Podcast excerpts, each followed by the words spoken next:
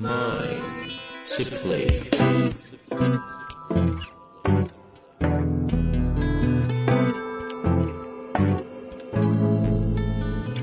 にちは、遠藤和樹です。秋山条件時の経営者のマインドサプリ。秋山先生よろしくお願いいたします。はい、よろしくお願いします。さて、今週も参りたいと思いますが、最近、あの、シャツ着てません？シャツ、あ、着てますよ。今日も着てます。なんか、いや、思ったんですよ。僕との収録シャツを着ていただいているのが、あの着られてるのかとちょっと背景はわかりませんけど。いや、これはね、偶然、今日は。偶然かい。ねあの、ほら、今日朝6時からセッションしてたので、そっか。セッション6時か。そう。でね、最近、あの、セッションの時、今までは、まあ、えっと、シャツか、もしくは、まあ、ちょっとまあまあ、手のいい T シャツみたいなの着てたんですけども、やっぱりこう、最近スタンス、スタンスを改めてこう、それこそ襟を正そうじゃないけども、うん仕上げようと思って、あの、基本セッションは襟付きのシャツを着るようには今してます。えー、やっぱ全然意識も変わるというか。そうですね。自分自身の意識も変わるし、まあ、クライアントの方はどんな服でも当然いいわけですよ。うんうん。朝6時からやってる人も多いしね。うんうん。ただ、こちらのスタンスとしては、あのーなんだろう、本当にやっていきましょうみたいなところは、ちょっと出したいんですね、自分自身。確かにね、リアルじゃないんで、あの、い意外と見える視覚情報これしかないから、はい。そうそうそうだけでだいぶ印象違いますしね。でもしかしたらねパン、パンツかもしれないですもんね。そうそうそう。この間いましたよ。あの、テレビ局の方と打ち合わせしてて、テレビ出る側の方だったんですけど、ズームでやってたら、いや、さすがに上ちゃんと着てますねって言ったら立ち上がったら下ジャージって。なっちゃいますよね。そう。だから、今までは対面セッションがほとんど、まあ多かったけども、その時も一応自分なりに、まあ、ちゃんとこう、整えてから言ってたんですけども、まあ、 Zoomが増えるようになってきたから、えっ、と、なんか、そこのラインが若干下がっちゃったなって気がしたんですよ。あまあ、崩してはないですけどもね。あ。はいはい。でも、逆に、だからこそしっかりできたらいいなと。ポッドキャストはもっともっとラフに行くつもりなんですけども、今日は。いやいやいや、いいいいですよ、シャツで。それ聞いた後に T シャツで来られたら、あれ？みたいな感じしますから。まあ、ということでね、あの、リモートにおいてどこに意識を向けるかっていうのはまたちょっと変わってくるんだなっていう話を今感じましたけども、はいえー今日も質問来ておりますので、早速行きましょう。はい。えーっとですね、今日経営者の方ですね、え3代目経営者というふうになっております。行きたいと思います。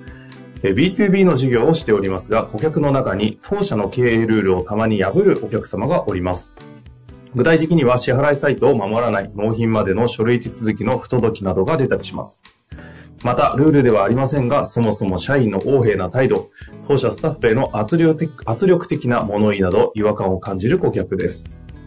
古いお客でもあり、今の事業環境であれば新規としてはお断りするような顧客です。ただ今更こちらから解約に持っていくきっかけもなく、相手先から言ってくるのであれば、当社としては顧客でなくなっても良いとすら思っております。少なからず経営をしていると、どの会社もこのような問題顧客を抱えていると思うのですが、秋山先生はどのように対応すべきだとお考えでしょうか？うーん。生っぽい質問ですね。そうね。うん。あの、こういうことが起こ起こるってすごいわかるんですよ。うんうんうん。うんで、こういう方がいるときに、例えばですよ、逆に自分はお客さんがいっぱいいるし、売り上げも高いからね、あるから、そういうお客さんが、俺、うち相手しませんっていう人もいる。はいはい。うん私はこれはこれでちょっと問題ではないかなと思ってるんですよ。た逆にこの方のように、いやーちょっと付き合いたくないんだけども、まあ、向こうからね、えっと、契約をやめたいですって言っては物持ちだけども、言うほどのことは起きてないしみたいな。うんうんうんうん。そう、なんかこうずるずるいっちゃうと。いうことですよね。うんうんですね。で、えっ、と、ここで、えっ、と、言語として出てきてよかったと思うんですけども、問題顧客を抱えてると思うんですが、思いますがってありますよね。この問題顧客という、このところにちょっと注目したいんですよ。ほうほう。ということは、えっ、と、どういう観点で相手を見てるかというと、問題だと。うちらにとってその人は問題であるという前提が入ってますよね。はいはい。問題社員の話となんか近近しい話ですね。そうそうこ。ちら側がそう思ってると。そう。あとはなんか、なんか、ね、例えばこう、問題行動だとかっていう言葉が出ますよね。そこにちょっとこう逆にヒントがあるように思えるんです。で、ちょっと話一回飛ぶんですけど、はいはい。あの、あアニメって、ほうほじ呪術廻戦ってあるの知ってます？う。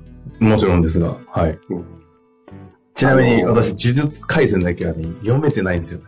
だからわかんないです。なんかああ、はいあれね、アニメの方が見やすいと思うんですよ。あーそれはね難しいんでね。はい。その話もよく聞きますね。はい。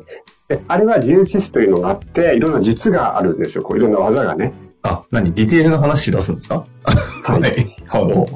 ほで、技があるんですよ。いろんなその、ととり個性のね。うはいはい。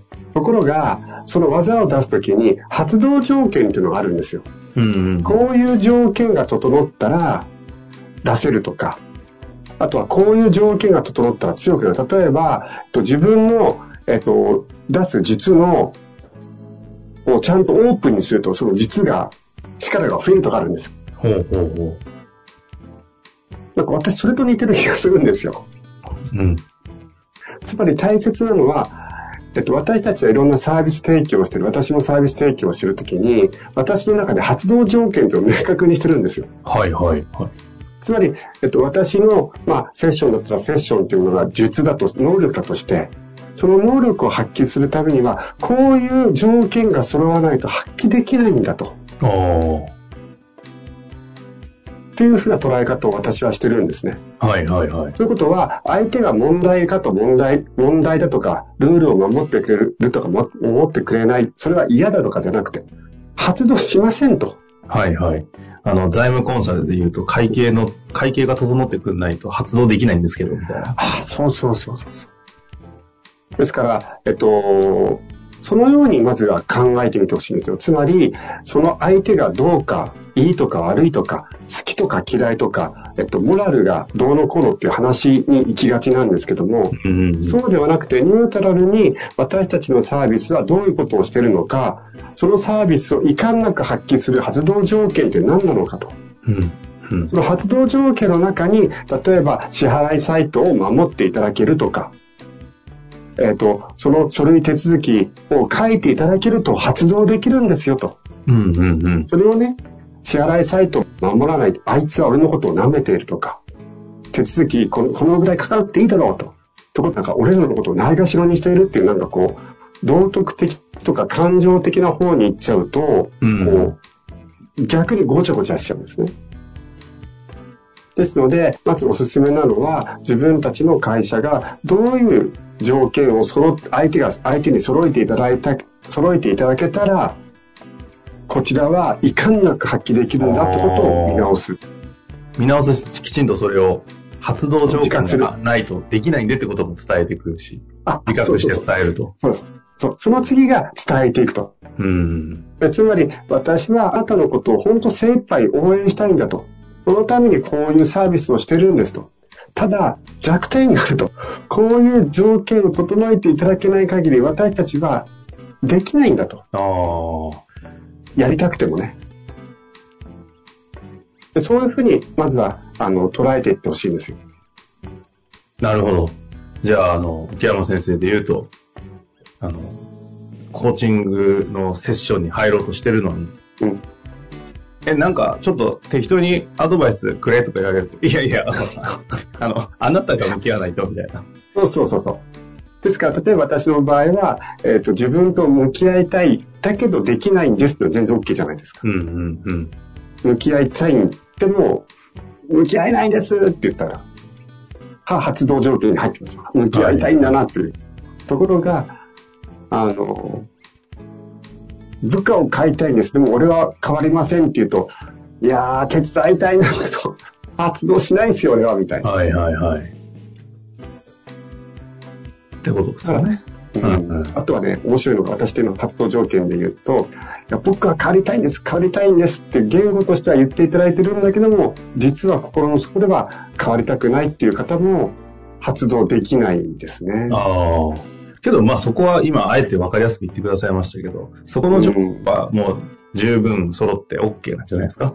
その変わりたくないって言ってるけど、変わりたいって言ってるけど、変わりたくないって言っているところにアプローチは多分できるじゃないですか？山本先生の。そういう意味で、私のプロモーションとかは、プロモーションっていうかな、するっていうのは、いや、そうなんだけど、実は深いところでは変わりたい、変わらなくちゃいけないと思ってる人しか、こう、やってこれないように、まあ、一応プロモーションも考えて、そうですね。確かに、そうかそうか。情報出しとしては。うん、うん。ああ、そうかもしれないですね。ですので、あの、この方もこのタイミングいいタイミングだと思いますので、その、まあ、昔からの顧客でなかなか言えないっていうのもあると思います。でも言えないと何が言えないかっていうのは、あなたは問題ですとか、あなたは切りたいですって言えないじゃないですか。うんうん。それを言うのではなく、私たちの会社、あなたをこれから本当に支えていきたい、頑張りたいと。でその時に私たちはこういう条件がないと、いや、なんだ、で、できないんですと。キャンノットですよ。うんうんうんうん。やりたいんだけどできないんだと。なので、そこは揃えてくださいってことを、これは、えっと、すべての方に言ってっていいと思うんですよ。なるほどですね。で、ここでの意図としては手伝いたい。だけども、うん、能力がないからできないんだと。能力がない。うん。で、じゃあ、本当にその発動条件を見たときに、それが本当自分たちのためだけの発動条件になってないかと問われちゃうわけですよ。うんうんうん自分たちが楽にできるようにとか、ね。じゃあ、この、例えば書類のこのことも、あったら便利だけど、なくてもできるならば、相手のことを考えて、それ発動条件に入れなくていいの、いいのを入れちゃってるかもしれない。うん。そういった意味で、えっと、まず自社の発動条件っていうのをきちんと揃える、整える。そして、それを伝えていくっていうのは、えっと、これから良い関係をクライアントさんと作るには、すごい重要だな、というふうなことを知っておいていただけるといいと思います。なるほどですね。まあ、ある、ある意味、その、相手への価値提供、相手の思いに立った上での、こちらが発動できないのでお願いしますね。という話をまず自覚し伝えると。はい。ぜひ、活かしていただきつつ、それを伝えたらまたなんかめっちゃ文句言われたみたいな話がありましたら、ぜひ、いやー、時の人にお寄せいただけたらなと思っております。してます。ということで、秋山先生、ありがとうございました。はい、ありがとうございました。本日の番組はいかがでしたか？番組では、秋山城賢治への質問を受け付けております。ウェブ検索で、秋山城と入力し、検索結果に出てくるオフィシャルウェブサイトにアクセス。その中のポッドキャストのバナーから質問フォームにご入力ください。また、オフィシャルウェブサイトでは無料メルマガも配信中です。ぜひ遊びに来てくださいね。